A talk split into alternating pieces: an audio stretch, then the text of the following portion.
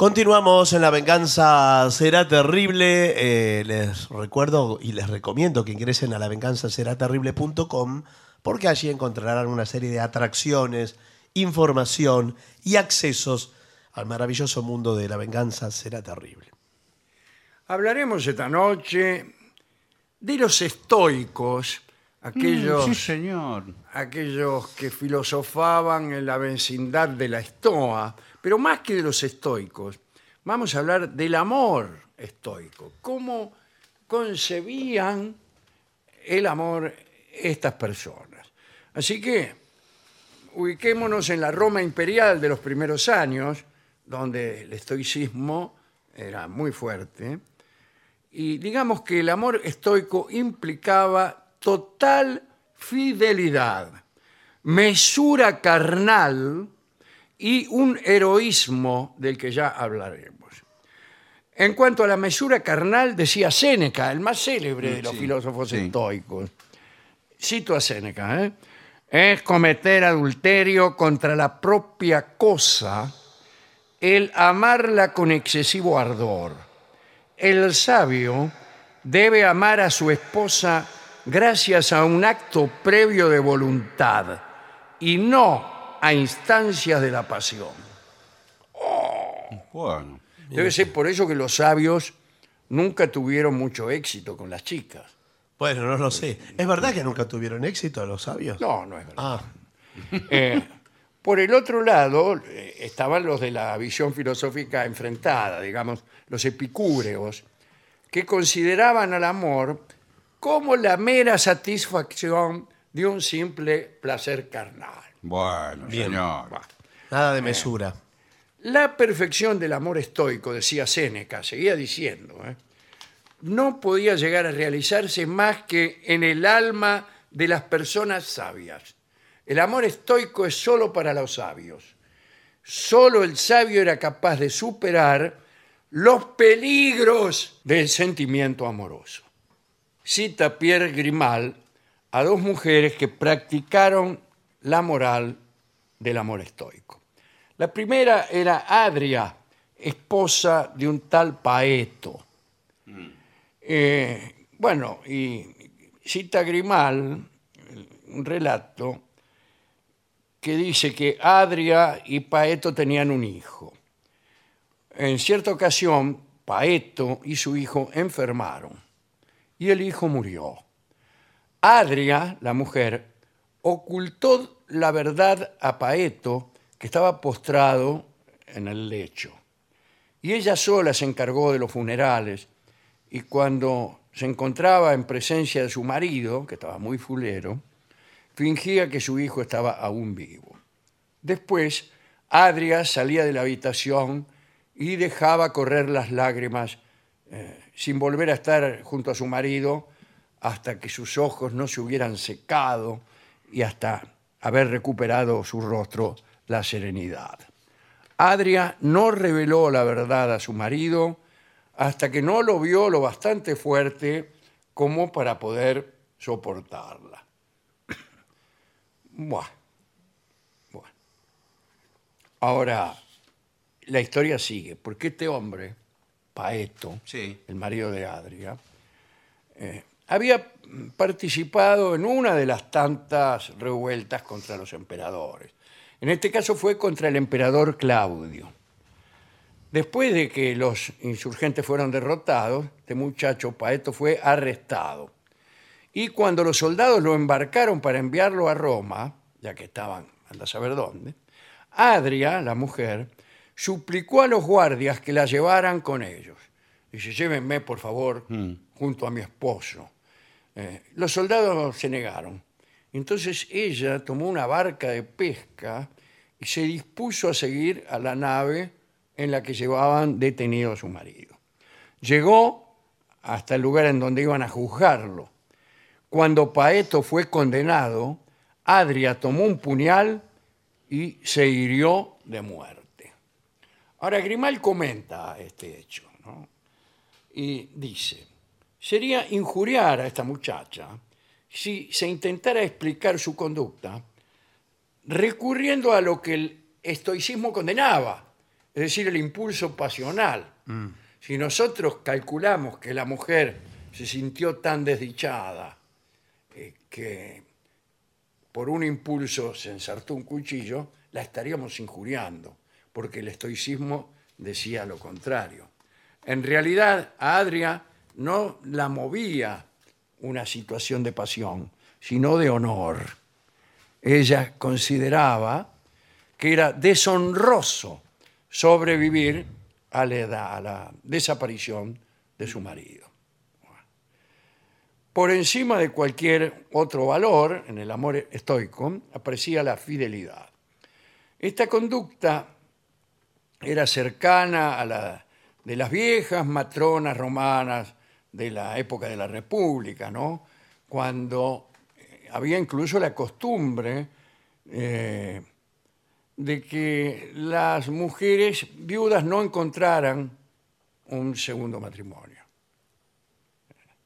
El esposo fallecía, las tipas no se casaban. El amor estoico no era un entendimiento pacífico destinado a ahorrar cualquier disturbio, sino que era un amor basado en un estigma que llegaba incluso a demostrar lealtades heroicas. Séneca conoció un amor de estos, un amor estoico, a los 50 años. Se había casado con una muchacha llamada Paulina, que velaba atentamente por su salud, y, bueno, eh, y tanto velaba que el propio Séneca se quejaba por ser colmado de demasiadas atenciones. Cuando ya estábamos en tiempos de Nerón, ¿no? Séneca fue el amigo y el mentor de, de Nerón. Cuando vino el incendio de Roma, ¿eh? se gestó una conspiración contra Nerón, una de las tantas que hubo. Eh, esa primera revuelta falló, pero otros funcionarios se empeñaron en que había una, un arma sagrada que debía acabar con la vida de Nerón, y ese era el puñal del Templo de la Salud en Etruria. Y consiguieron dicho puñal, pero la revuelta que organizaron ya poseyendo ese puñal también fracasó. Los sospechosos fueron torturados y alguien, uno de ellos, uno de los sospechosos, acusó falsamente a Séneca. Dijo, Séneca este, fue uno de los intrigantes. Fue entonces cuando Nerón ordenó a Séneca, su consejero y amigo, como hemos dicho, que se diera muerte, que se suicidara. Suicidate, le dice. Séneca le dijo a su mujer, Paulina, que el emperador le había ordenado suicidarse y ella declaró que no estaba dispuesta a sobrevivirlo y exigió que alguien la matara. Al final acordaron matarse juntos y al mismo tiempo los dos se cortaron las venas.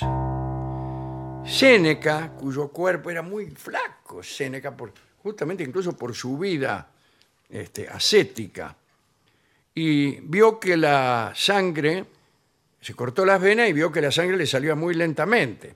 Entonces se abrió también las venas de los pies. Ahora bien, temiendo que su sufrimiento perturbara a Paulina, la convenció para que se retirara a otra habitación. Al poco tiempo llegaron a la casa de Séneca funcionarios de Nerón. Y Nerón, que no sentía hacia Paulina ninguna animosidad especial, ordenó que salvaran su vida. Y a una señal de los soldados, eh, bueno, unos ayudantes ven- vendaron los brazos de la muchacha y pudieron detener la hemorragia.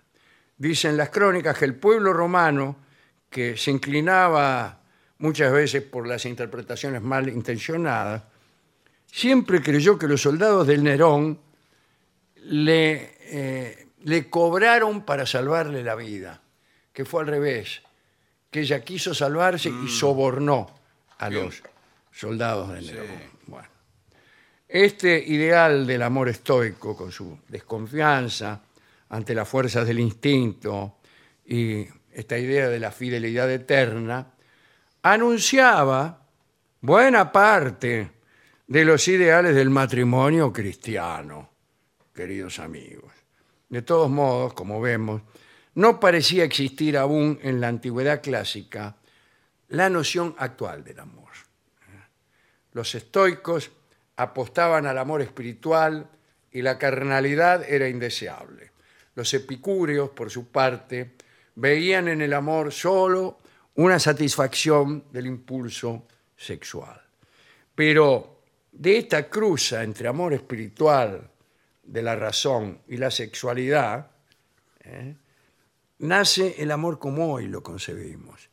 ¿eh? Uno está enamorado, pero también el sentimiento se mezcla con la aparición del espíritu que se hace carne. Esta idea es la idea de Octavio Paz en su maravilloso libro La doble llama. Y Octavio Paz dice que esta clase de amor aparece muy tardíamente, en el siglo XII, XIII, con el amor cortés, digamos. Y ahí aparece, sí, la doble llama del espíritu y de- del cuerpo. Un fenómeno esto, ¿eh? Se lo dedicamos a todos los que han conocido esa llama doble. ¿no? Platón declaró ante la aclamación general que lo primero que le sucedía a uno en el fenómeno amoroso ¿no? Era la visión de un cuerpo hermoso. Dice, eso es lo primero, dice Platón. Y después, enseguida, diría Octavio, viene lo otro, si usted tiene la suerte que venga, Claro. que es El, el amor la otra espiritual. llama, la otra llama, la llama que hace que ese cuerpo hermoso eh, se acompañe eh, de valores espirituales y se vuelva insustituible, que no lo puedas reemplazar por otro. Bueno. Vamos a escuchar un solo de piano de Héctor Stamponi, que se llama, justamente inspirado en Séneca, ¿En serio? Sí. ¿Qué me van a hablar de amor? Bueno.